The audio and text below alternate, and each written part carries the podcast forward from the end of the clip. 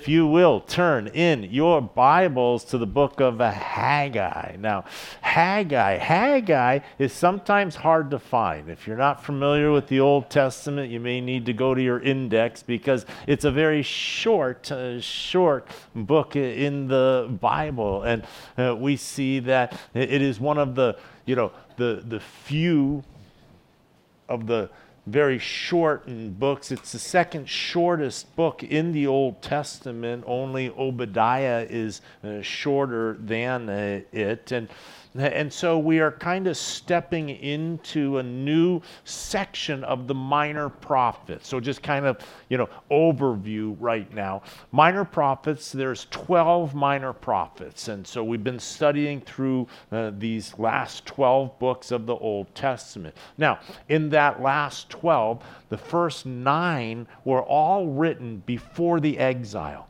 They were all the, the prophets that were warning the nation if they don't turn, they're going to be taken into captivity. And so, before the exile, before the exile, before the exile, and then ultimately they went into exile. The Babylonians uh, came, Nebuchadnezzar uh, took and brought them back captive, destroyed Jerusalem completely, and and you remember that there they were, you know, uh, in Babylon. And, uh, and then Cyrus, he comes and conquers the Babylonians. And Cyrus is the one, after the Babylonians are conquered, the Babylonians didn't let the Jews return to their nation.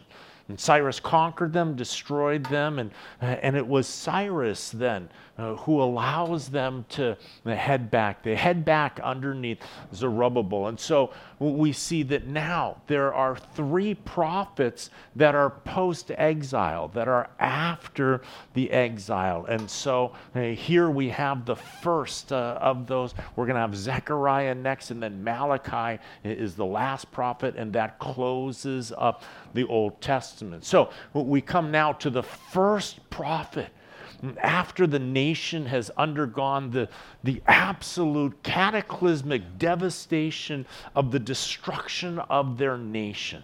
The temple absolutely crushed, destroyed, razed, and burned, and, and the towns and the cities and their lands. So they're given opportunity to come and return, but they return to destruction. And, and how do you how do you pick up the pieces?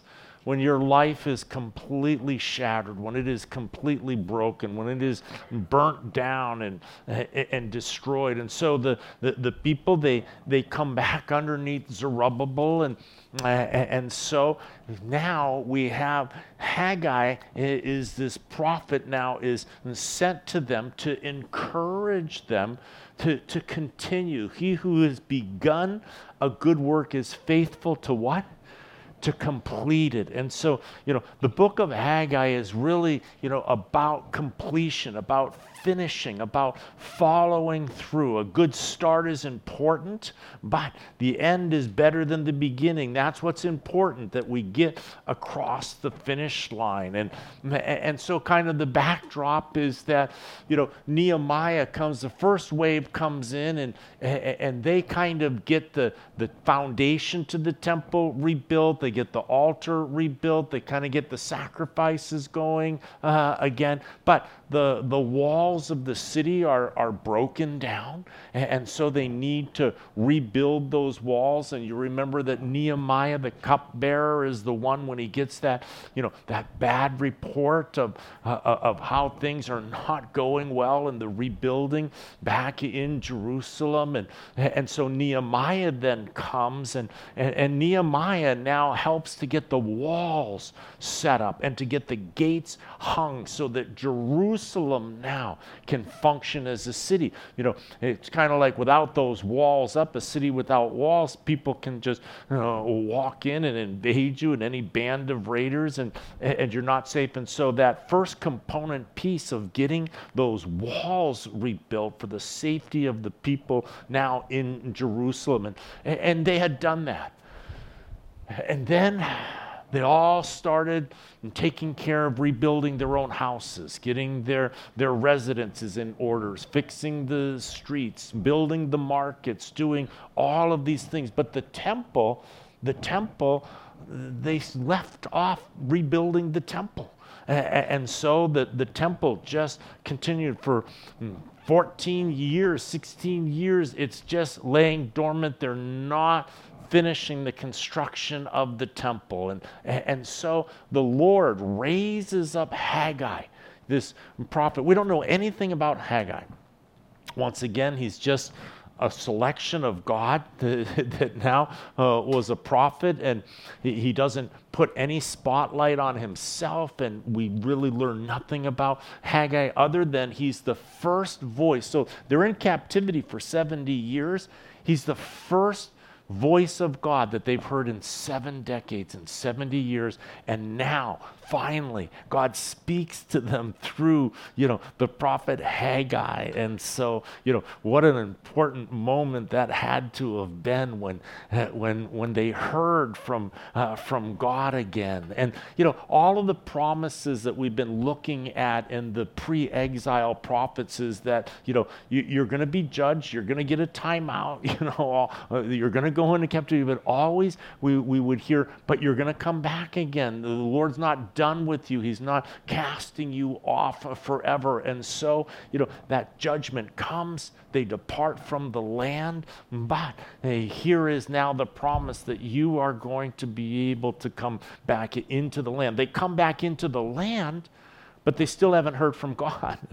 And now all of a sudden, Haggai speaks, uh, and the nation is reconnected through a prophet back to God on the other side uh, of this exile. Let's, let's journey through this amazing short little book uh, here in the Old Testament. We begin in chapter 1, verse 1. In the second year of King Darius, in the sixth month, on the first day of the month, the word of the Lord came to Haggai the prophet to Zerubbabel, the son of Shealtiel, governor of Judah, and to Joshua, the son of Jehozadak, the high priest, uh, saying. So eh, here we see that, you know, Haggai is very specific on the exact moment that God spoke to him, the, the exact moment that that silence got broken uh, here. And, and so it begins in September 520 BC. And, and so uh, we see, you know, gone was the the former glory of the of the kingdom in the temple, but but now we see that Cyrus was the, you know, was the king that allowed them to head back, but now we have Darius, and Darius is king over, you know, uh, the empire, and the word of the Lord comes by Haggai, and we're going to see that Haggai now uh, is mentioned twice in the book of Ezra, uh, and Ezra is the priest who oversaw the work of the rebuilding of the temple. Now, Zerubbabel uh, was in the Davidic line. He, he was the great grandson of King Jehoiachin. Uh, and so we see that, that Zerubbabel is, leads the first wave back, and he is, you know, the, the government official. He's the head. You know, they don't have a king, but it, he would have been in line. He's the governor uh, that is over that. And, and then Joshua was the high priest. And we see that Joshua also is of pedigree. Uh, Joshua's father, Jehozadak, was the high priest who was deported to Babylon. So when they come back, it is his son now uh, that steps in as high priest. So you've got Zerubbabel as the governor, and he's from the Davidic throne. And then you also have Joshua, uh, who is descended here uh, in the high priestly line. So those two are kind of leading that first wave of rebuilding and and Zerubbabel now is that is that important leader it says in verse 2 thus speaks the Lord of hosts uh, saying this people says the time has not come the time that the Lord's house shall be built. And so the first words, you know, from the Lord to, to the nation are not complimentary. Notice even that the first word is not my people. but instead he refers to them in a distance. This people, uh, instead of my people. This people says the, the time has not yet come that the Lord's house should be built.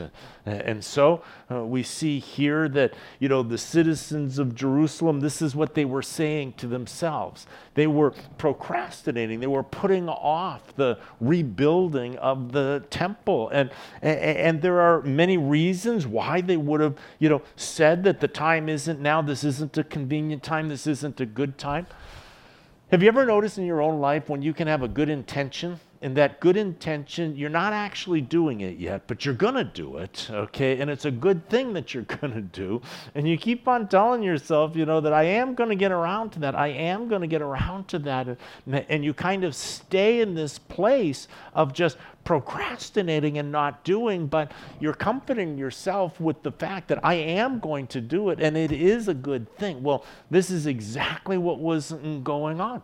They, they, we know that the temple needs to be rebuilt. That's a big job to rebuild the temple you know, let's just do some other smaller stuff first, then we'll get around, you know, to the temple. Let's get the marketplaces in place first. We got, we need butchers. We need to be able to eat. We need our, our, our kitchen. And so everything kept on just getting pushed ahead and pushed ahead.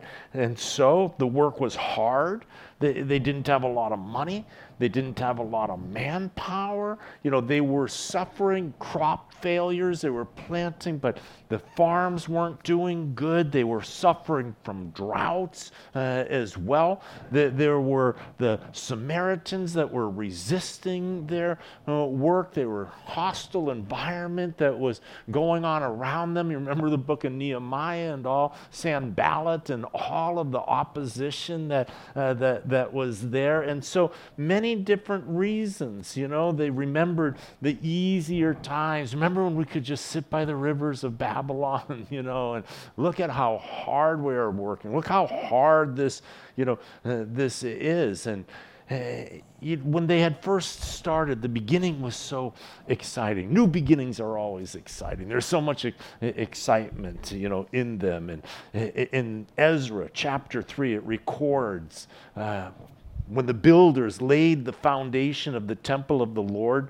the priests stood in their apparel with trumpets, and the Levites, the sons of Asaph, with cymbals to praise the Lord according to the ordinance of David, king of Israel. And they sang responsively, praising and giving thanks to the Lord, for he is good, for his mercy endures forever toward Israel. Then all the people shouted with a great shout when they praised the Lord because the foundation of the house of the Lord was laid. This beautiful, you know, glorious beginning, the setting of the foundation. But, you know, despite this glorious beginning, after just two years, the work stopped on, on the temple. And so they were, you know, discouraged and derailed. And, and now we see that, you know, the Lord speaks and, you know, and he says that the people are saying that the time that the Lord's house, you know, should be built, you know, is not now, has not yet come. And you know, they, they made their excuse and it made them feel good about themselves and, and, it made them sound spiritual. They couldn't speak against rebuilding the temple because they knew that they had to, they had to rebuild it. You couldn't deny that. So instead, what did they speak about the timing? you know, it's not the it's not the concept, but it's the timing here. And so they they spoke uh, about that. And so also people could begin to rationalize, you know, if it's this hard, then, you know, why isn't God helping us? If this is God's will, then then then shouldn't we have more successful crops and shouldn't we have an easier time of it? And sometimes we can think that, you know, the Lord's will, when it's the Lord's will for your life that that everything is just going to clear out of the way and you're just going to get this easy button pass. But difficulty and hardship. Look at the life of Paul. Look at his ministry and look at the opposition that, that he faced, and yet he was in the perfect will there of God. Look at Jesus and look at his ministry and how difficult it was. They hated me, Jesus said. They hated me. They're going to hate you. They put him on a cross and crucified him. That's the opposition. They had the crowd shouting, Crucify him. This was the, the opposition. So, when you are doing what God has called you to do, know this you are going to face opposition. Uh, and so, this is part and parcel with God's will in your life. And so, here, you know, they, they are procrastinating, they're not getting to it, they're making their excuses. And what does God do? God calls them on it. I mean, starts off, hasn't talked to them in 70 years, and the first words is, Come here, son. You know, I want to talk to you. You know, it's like, Oh, Lord, I've been asking for you to speak to us, but we didn't know we're going to the woodshed right out the right out the start here, you know. Uh, and so then the word of the Lord came by Haggai the prophet, verse 3, saying, Is it time for you you yourselves to dwell in your paneled houses? And this temple to lie in ruins. God saw, he heard their excuses and, and the way that they were putting their priorities in the wrong order. They had put self above God they now notice that it wasn't just that they were dwelling in their houses like let's just get our you know exteriors so that you know we can be out of the elements and then we'll get to the temple. They have their paneled houses and so what does that mean? It means the cedar woods were lining the insides of their houses. This this means that they had really put their money and their labors into, you know, renovating and building their uh, houses. And so, you know, here we see that Haggai ends up, you know, rebuking the people for neglecting to rebuild the house of God. God first it is the, the principle that we see taught throughout the scriptures. Jesus, you know, was asked the question, you know, what's the most important of all the commandments? Quick, easy, simple. Love the Lord your God with what? all your heart, soul, mind, and, uh, and strength. We see that there was always the, the, the, first offering that was brought to the Lord. When their crops were, God gets the first, God gets the best. When we tithe, when you tithe, when I tithe, we tithe from the first portion of what we get. We don't tithe what's left over, what's last. You know, God, I'll see what I've got left, you know, at the end of the month with my budget. We put God first in every single situation and circumstance. And here, what they had done is they had put themselves first and they kind of, you know, told God, we'll get around to it with you. We'll get to you when we can fit you in. And God is like, okay, you're back in the land. Let's get our relationship right. I, am not the God of leftovers. I, I'm the God that gave you everything that you have. And you have to put me first in your life and in our relationship. And, and so we see God is dealing right with the heart of the matter. First thing out of his mouth is a heart issue.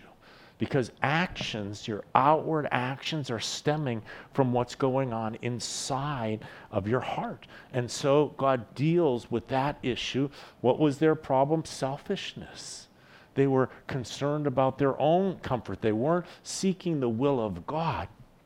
They were seeking their own will and then trying to fit God in to be able to do what they're supposed to be doing. And, and that's a backwards relationship. That's, that, that's the cart leading the horse instead of the horse out in front of the cart. So God goes right to it and confronts them from that in, in verse 5. And now, therefore, thus says the Lord of hosts consider your ways.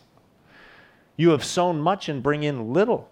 You eat, but do not have enough. You drink, but you're not filled with drink. You clothe yourselves, but no one is warm. And he who earns wages earns wages and to put into a bag with with holes. And and times were tough. The economy was just ripping them. The, the, the, the droughts, the difficulties, the hardships. They have, they have food, but not enough to, to eat. They have drink, but it's not satisfying. The, the, the, their money, it's like it's falling out of you know holes in the in the bag that they're that they're putting it. And so they're not seeing the the blessing of the Lord upon their life. And and and Haggai says, can we just stop and let's just let's just examine what's going on. Let's take a big picture look for a minute why are we in the situation that uh, we are in? Now, we see that in Leviticus chapter 26, it, it, we see that God says that if they don't obey, that he's going to give them the consequences. It says, and, and after all this, if you do not obey me, then I will punish you seven times more for your sins. I will break the pride of your power. I will make your heavens like iron and your earth like bronze. So, heaven like iron means that the clouds are not going to drop any rain. It's just going to be like a solid barrier. And then what happens to the ground when there's no rain? Then that becomes parched and it becomes uh, like, well, the heavens like iron and then the earth like bronze. It says, and your strength, all your work shall be spent in vain. For your land shall not yield its produce, nor shall the trees of the land yield their fruit. In Deuteronomy 28, it says that if you're going to disobey me, he says, You shall carry much seed out to the field, but gather little in. For the locust shall consume it, and you shall plant vineyards and tend them, but you shall neither drink of the wine nor gather the grapes. For the worms shall eat them, and you shall have olive trees throughout all your territory, but you shall not anoint yourself with the oil, for your olives shall drop off. So, what happened is that God wasn't blessing them because they didn't have their priorities correct. And so, God isn't going to bless us when our priorities are not correct. And so they're suffering the consequence, but they can't put two and two together to recognize that the problem isn't let's just put more seed down, let's just work harder, let's, you know, just keep on, on going. The answer is not working harder, but on your knees. Repentance now. Get your priorities in order in your life, and God is going to bless that. And so, how important it is for us tonight, each and every one of us, to make sure that we pull back and just take a look at our priorities uh, in our life. And you can look at your priorities by, you know, imagining if someone came, if an outsider came in and just followed you around, and then afterwards for one week, and then made a report, a consultant followed you around, and they would say, These are the things that are important to this person. What would they say about you? What would that report look like? What would they go back and say? These are their priorities. This is where they spend their time. This is where their heart is. And, and so the land, you know, God is, is calling them to do that. And, and He's saying, you know, with your lips, you're saying you love me, but look, the, the, the temple, no one's, no one's working on, on, on my house. My house is in ruins, but all your houses, they're looking fine. Verse 7 Thus says the Lord of hosts Consider your ways. Go up to the mountains and bring wood and build the temple, that I may take pleasure in it and be glorified. And so, you know, here it says to them to go up to the mountains and bring down the wood. Now they need the timbers and uh, and all they need the wood, but Uh, here it implies that they, they, had used up all the wood in their own houses. They had paneled houses, and now there's no wood for the temple. And so, what does the Lord say? You get yourself up into the mountains and go get the wood and bring it back, but this time put it where? In, in my house. Put it in my house, that I may take pleasure in it and that I may be glorified. Remember that the temple is the place where all nations of the world could come to pray and to bring and connect with the true and the living God. And so, you know, they're back in the land, but the temple, it's it's in absolute ruins. He says in verse 9, You looked for much, but indeed it came to little. And when you brought it home, I blew it away. Why? Says the Lord of hosts, because my house that is in ruins, while every one of you runs to his own house. And so the harvests were smaller than expected. Their hopes were high. They're excited putting the seed into the ground. But uh, the harvest then never came in to, uh, to fulfill the excitement that they had. And, and, and God asks them the question He says, Why? Why did that happen? And, and then He says, I blew it away. You know, if God before you, what? Who can be against you? But the opposite is if God's against you, it doesn't matter who's for you at that, you know, at that point in time. And this is what, you know, God is saying is, is that I'm the one that was keeping that from uh, happening. And that was the consequence of not having your priorities right. And so we see how severe, we see how serious priorities are uh, in our life and make sure making sure in our own lives that we're putting God uh, first. We see that they labored physically in their own affairs, but they neglected, listen, their spiritual responsibilities. Their spiritual responsibilities as a child of God, we see that we are in this unique relationship with, uh, with God, but we're to conduct ourselves as family members. And when we're not conducting ourselves as family members, then we're going to experience the, the correction. God doesn't want to correct us, but God does want us to reflect, you know, the, the, the family that we are in. And so, verse 10 therefore the heavens above you withhold the dew, and the earth withholds its fruit. For I called for a drought on the land and the mountains, on the grain and the new wine and the oil, on whatever the ground brings forth, on men and livestock, and on all the labor of your hands. And so, we see here that you know all of this kind of stemmed from the drought when the drought comes and the crops don't come up, when you don't have the crops, then you don't have the grain to feed the animals. So now the animals go lean and they can't multiply. And so all of this now becomes a, a, a cascading series of consequences where you know, it's like, have you ever, you know, asked yourself, I just can't seem to catch a break. It's just like, I'm almost there and then boom, and then I'm almost there and then bang. And then it's just like, man, I've just got the worst luck. That's what these people were saying. We are just having, this is just, I can't believe how unlucky, you know, we are in all of this. But the question isn't a matter of luck. It was a question of, are you being blessed? Are you being blessed in, in your life?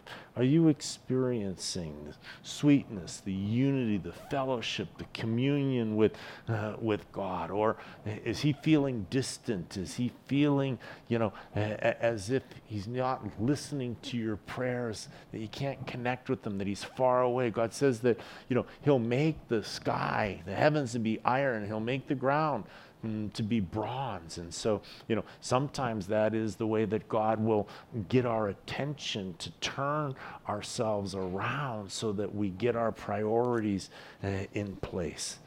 And so, verse 12 then Zerubbabel, the son of Shealtiel, and Joshua, the son of Jehozadak, the high priest, with all the remnant of the people, obeyed the voice of the Lord their God and the words of Haggai the prophet, as the Lord their God had sent him, and the people feared the presence of the Lord. Oh, that we would have seen this in the pre exilic prophets when God was warning them to, to, to turn so that destruction doesn't come, so that consequences don't come. We see that, that they learned their lesson from their 70 year timeout in Babylon. And, and now the prophet begins with a rebuke. And what do they do? They immediately repent. They are sensitive now to the voice of the Lord. God spoke, and now there was no one accusing him of being a false prophet. There was now no counter message being, you know, uttered or issued. We see here that uh, that now they immediately it obeys. They obeyed the voice of the Lord their God. And so, you know, obedience to the voice of God. How important that is in, in our lives and, and how all of us need to make sure that we're sensitive to hearing and listening and obeying the voice of the Lord. It says in the, in the words of Haggai the prophet, they feared the presence of the Lord. It means they had awe. It means they had a reverence. It was what they had been yearning for is to just hear from God. And now they heard from God. And even though it wasn't a congratulatory compliment on the back, they heard from God, and God said He wanted a correction. One of the things when I'm going through a trial that, that I try and practice in my own life is that I always ask God, I, I, ask God, give me a teachable spirit. If you're trying to teach me something from this trial, then help me to be a good student because it's not going to end until I've learned what I need to learn through this. And so, you know, so immediately I, I, I ask the Lord, Lord, if this is, if there's something you're trying to teach me or show me, then, uh, then help me to get it quickly, because I would much rather move on to the next chapter than staying in, in this one for a prolonged, you know, period of time. And, you know, and, and God always, listen, He uses the least force necessary. He, he is quick that the minute that you get it, he's ready to, he's ready to go on to the next chapter. He's ready to, to go. And so it all depends. We're going to move at the speed of my own stubborn heart and my resistance to the will uh, of God. And, you know, God isn't going to make me go faster than, than I'm willing to go because God honors, listen, your free will. He gave you free will. He's going to encourage it. He's going to, you know, bring, you know, various different ways of, uh, of exhorting you forwards, both, you know, positively and negatively. But ultimately, you're going to have the relationship with God. You're going to be as close to God as you want to every single day. You're choosing how close you want to be with God and how much time you want to spend with God. I find that just incredible, the, the graciousness of, uh, of God. That God is willing to spend as much time with you as you want to spend with Him.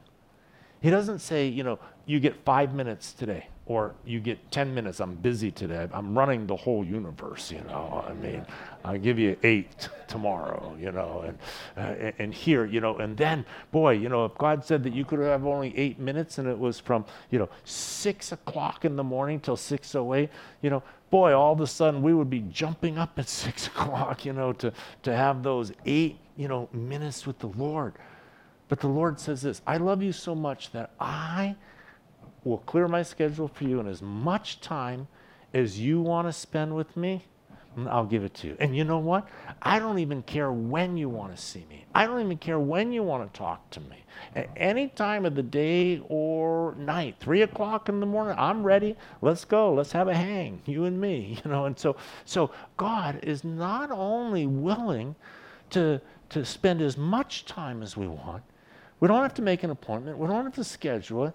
And and it can be at any time that we want. He says, You're in complete control of how intimate you want to be with me, how close you want to draw, how much time you want to spend, how much you want to learn from me, how much you want me to show you and teach you and help you and, and instruct you. I'm not going to take over your life. It's always going to be up to you. You're always going to be the one that is in control of our intimacy and of our relationship. Now, you know, you stop and you think about it, aren't you? Aren't you glad that we don't have an overpowering God that, you know, like forces himself and you're like, oh, you're a little close today, you know, God, oh, you know, you know how do you back off God, you know, from, from the, but he says, I'm never going to do that. He woos you, he draws you with kindness, with love, with mercy. Come. Taste and see that the Lord is good. In his presence is the fullness of joy. And you begin to realize that, that, that, that it's what you missed out. That's the consequence of what you could have had and what you didn't because you were trading copper for gold instead. And so, or gold for copper. You were trading out things that were worthless for things that were priceless. And so they obeyed the voice of the Lord their God, and they feared the presence of the Lord. They had a awe and a reverence for him. And then Haggai, the Lord's messenger, spoke the Lord's message to the people, saying, I am with you, says the Lord. And so now we have, you know, this incredible communication from God telling them that I am with you. Emmanuel. God what? God with us. Uh, and so uh, here we had the, the very cry of, uh, uh, of, that found its ultimate fulfillment, of course, in Jesus Christ, because God with us is what uh, Emmanuel is, what Jesus Christ is all about. So the Lord stirred up the spirit of Zerubbabel, the son of Shealtiel, governor of Judah the spirit of Joshua, the son of Jehozadak, the high priest, and the spirit of all the remnant of the people. And they came and worked on the house of the Lord of hosts, their God.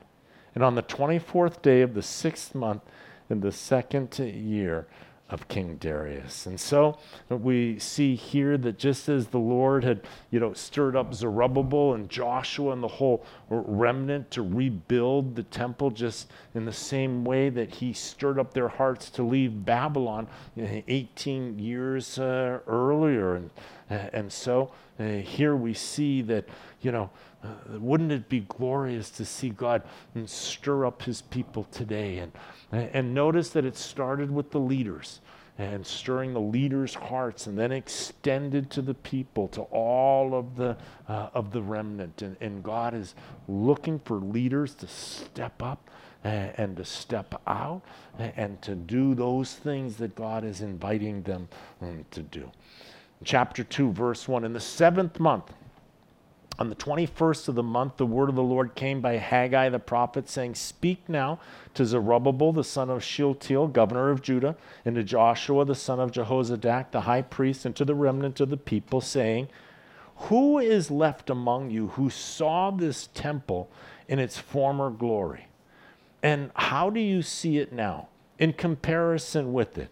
Is this not in your eyes as nothing?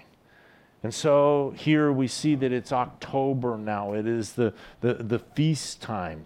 October is the time of the Day of Atonement and also the, the Feast of Tabernacles. And, and so, you know, Haggai, God asks, you know, through Haggai, you know, who has seen, who saw, who is still alive that saw the temple before it was destroyed. Because now we see that it's been you know 66 years after the temple uh, has been destroyed. But you know certainly there were some people that were older than 66 that had uh, seen now with their own eyes. And then uh, also if they were part of the group that was taken in the last the babylonians took them in three different waves. And so uh, the last wave now uh, so who who who is there? And, and in Ezra, you know, Ezra records for us when, when, they, when they put the cornerstones, you know, uh, in and how they wept. It says, But many of the priests and Levites and heads of the father's houses, old men who had seen the temple, wept with a loud voice when the foundation of this temple was laid before their eyes. Yet many shouted aloud for joy. And so, you know, when those foundation stones were, were laid, the, the, the old men that remembered and the old women that remembered the, the glory of the temple, they were, they were weeping. The, the young people, they were shouting for joy. They were excited. But uh, we see that that when Solomon first built the temple, he spared no expense in materials. He hired the finest of artisans, the best talent that there was in the world. And their communities were working, you know, on the, the temple. And so, you know, God's telling them, remember the glory of the temple, and now look at it. Look at the condition that it is in. And so, in verse 4, yet now be strong, Zerubbabel says the Lord, and be strong, Joshua, son of Jehozadak, the high priest, and be strong, all you people of the land, says the Lord, and work, for I am with you, says the Lord of hosts. And according to the word that I covenanted with you when you came out of Egypt, so my spirit remains among you. Do not fear. We see that God calls them to be strong and work. Don't be afraid of hard work. Don't be afraid of serving the Lord. Look at how hard you will work for your own life. Will you not work that hard for the Lord? Are you not willing to give Him a piece of your best uh, effort? And so uh, He says, Be strong and work and know this I'm with you. I, I am the one that is going to help you. And so when God calls you to do something, no matter how big that task might feel, no matter how ill equipped you feel for the task, no matter how overwhelming it may be appear to you, remember the book of Haggai. Be strong. Work. I am with you. I am for you. I am the one that will help you. I need you moving so that I can then move through you. And so, you know, we want God to move, and God says, Would you get started and then, you know, I will I, I will move. I want you to know that when, you know, the Lord dried up the, the Jordan River for Joshua and uh, the river didn't dry up until they started marching out into the water. God said, You, you go, and then I will dry it up. And, you know, I know in my flesh, I'm like, Well, Lord, if you'll dry it up, then I'll go. you know, and, and we kind of get into this standoff, you know, who's going to move first? God says, You move first, and then watch me come in and move. Because you're moving before He moves is your demonstration of faith. This is, I'm now stepping in faith. And without faith, it's impossible to what? It's impossible to please God, right? So we got to be connected to Him. Not, well, God, you know, if you'll if you'll make it comfortable for me by sight, then then I'll obey you. And I think so oftentimes that's where uh, where it can get difficult for us. And God says, if you would just move a little bit and give me that opportunity to come sweeping in. And I think of how many times I missed out on seeing God sweep in because I didn't take that step. So he tells them, Be strong. Go, get to work. My spirit is going to be with you. For thus says the Lord of hosts, once more, it is a little while. I will shake heaven and earth, the sea and dry land, and I will shake all nations, and they shall come to the desire of all nations. And I will fill this temple with glory, says the Lord of hosts. God has a big plan for this temple. They're just looking at, you know, the job of cleaning this thing up and getting this built. And, and God says that the temple in Jerusalem is going to be the centerpiece of the world. Do you understand that? Jesus Christ is going to rule and reign from Jerusalem. That temple will be rebuilt. Jesus Christ will return. We are going to see the millennial reign of Christ, which is what this is prophesying of the fulfillment of all of the nations are going to gather together. And Christ is going to rule and reign there. And so uh, I will shake the heaven and the earth, and they shall come to the desire of all nations. Jesus is the desire of all nations. And so, verse 8 the silver is mine, the gold is mine, says the Lord of hosts. And the glory of this latter temple shall be greater than the former, says the Lord of hosts. And in this place I will give peace, says the Lord of hosts.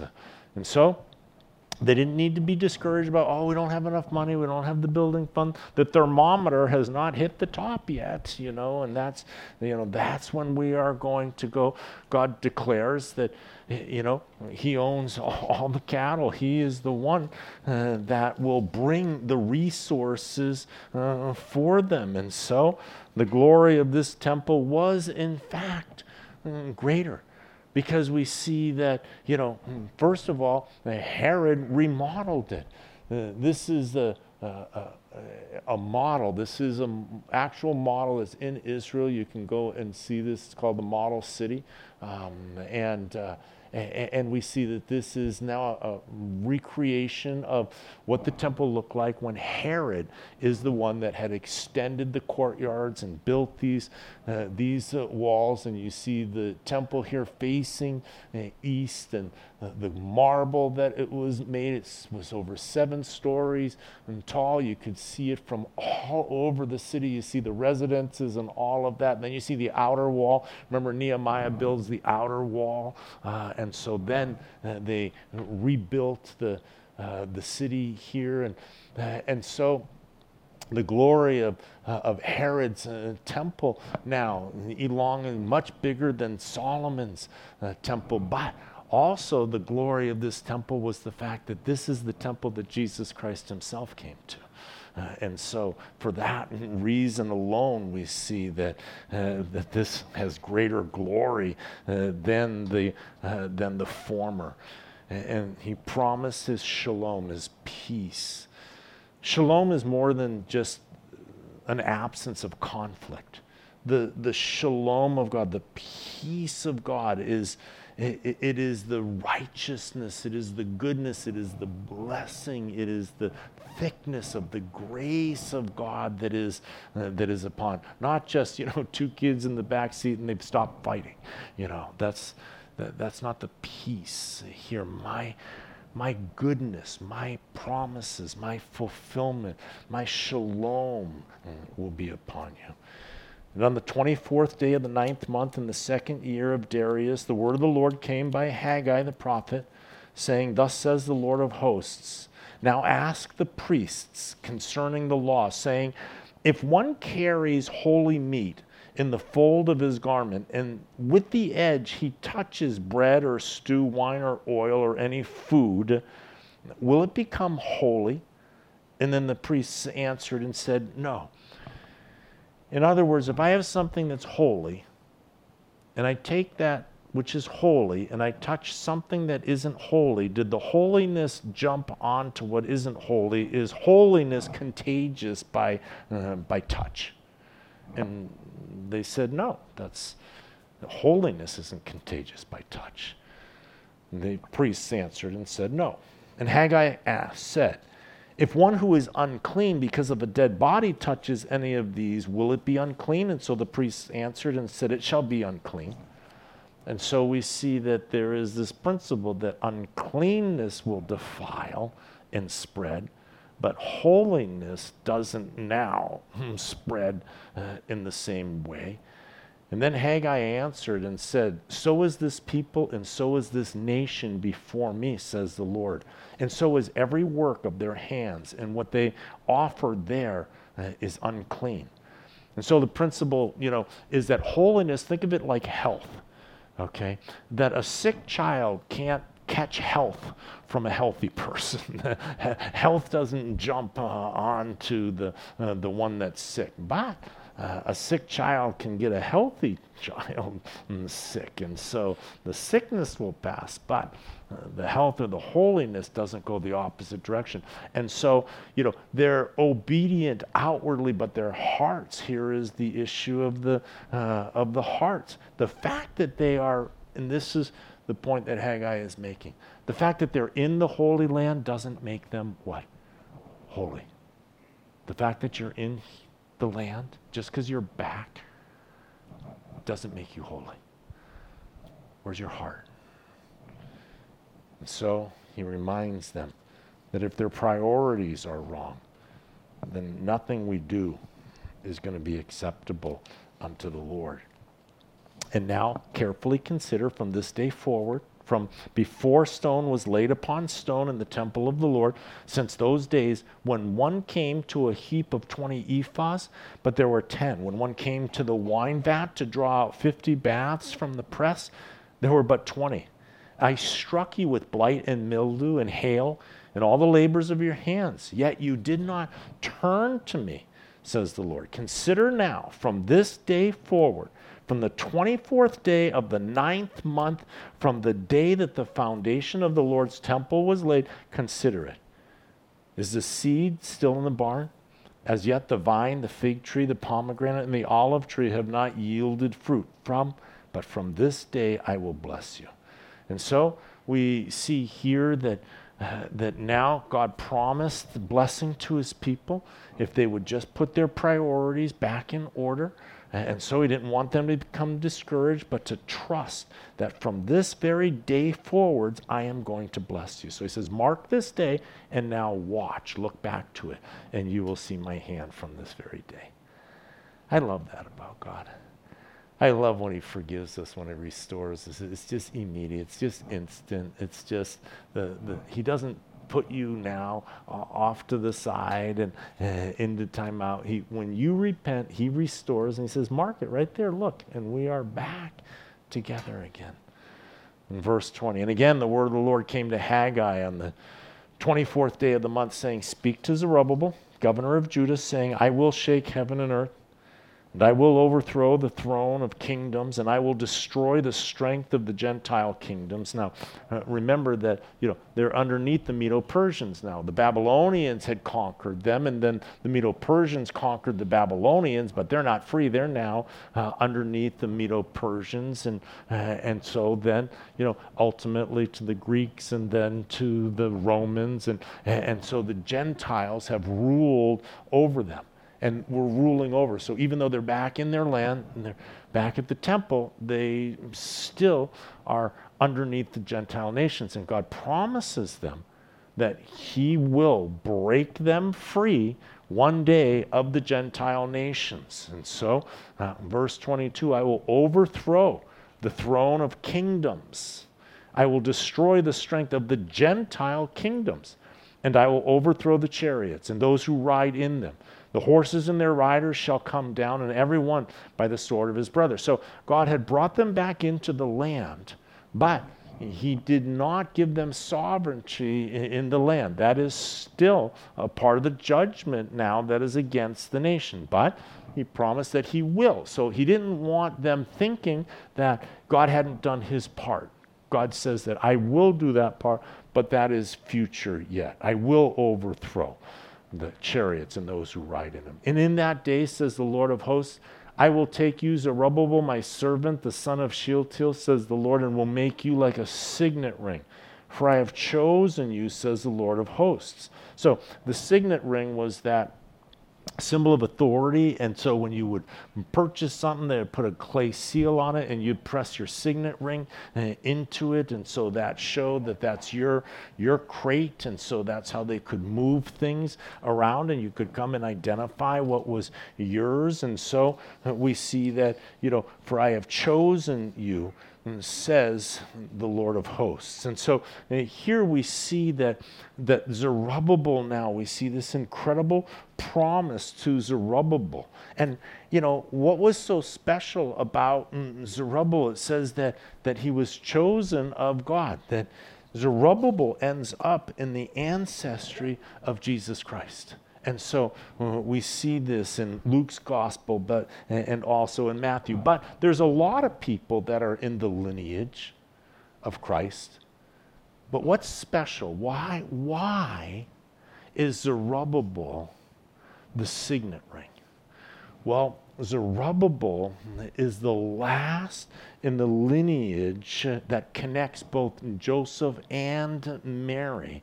See in Jesus, the bloodline goes through, and there is also the authority line that goes through. The bloodline goes through Mary, and we see the authority goes through mm, Joseph.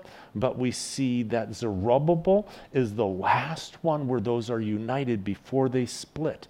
And so mm, here we see this prophecy long before Christ is ever born. Now, when this is given, they're just back in the land. The temple isn't even built. And it says that Zerubbabel is my chosen and, and that he is my signet ring.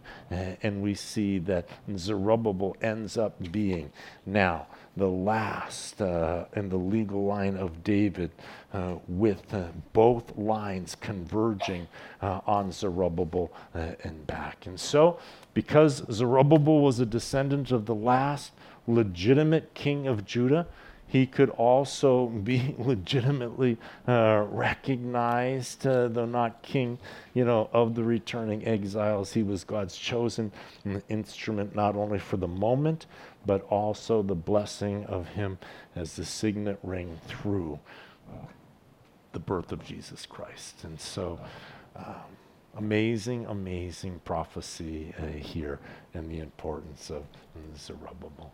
So as we close this chapter, we see that you know the takeaways that that I walk away with, you know, in my own life is.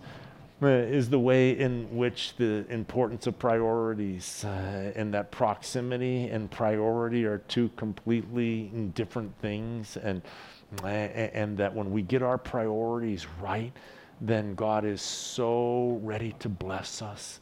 And, and so the encouragement of God's desire for us to be obedient, to listen to his voice, and the way in which God is so ready to come alongside of us. Let's pray. Father God, thank you for your word. Thank you for your truth. And thank you, Lord, as you are so patient and long suffering and so kind and gentle. And Lord, each of us can have the relationship with you that we want. So what do we really want? What is it that we that we desire? And so God, may may you eclipse in beauty anything that has our attention that may have moved in front of you, and, and may we push them uh, into their proper order, into their proper perspective where you alone are first uh, in our life, not just with our lips, but with our hearts uh, and in the demonstration. So, Father, we love you. We thank you. It's in Jesus' name we pray. Amen.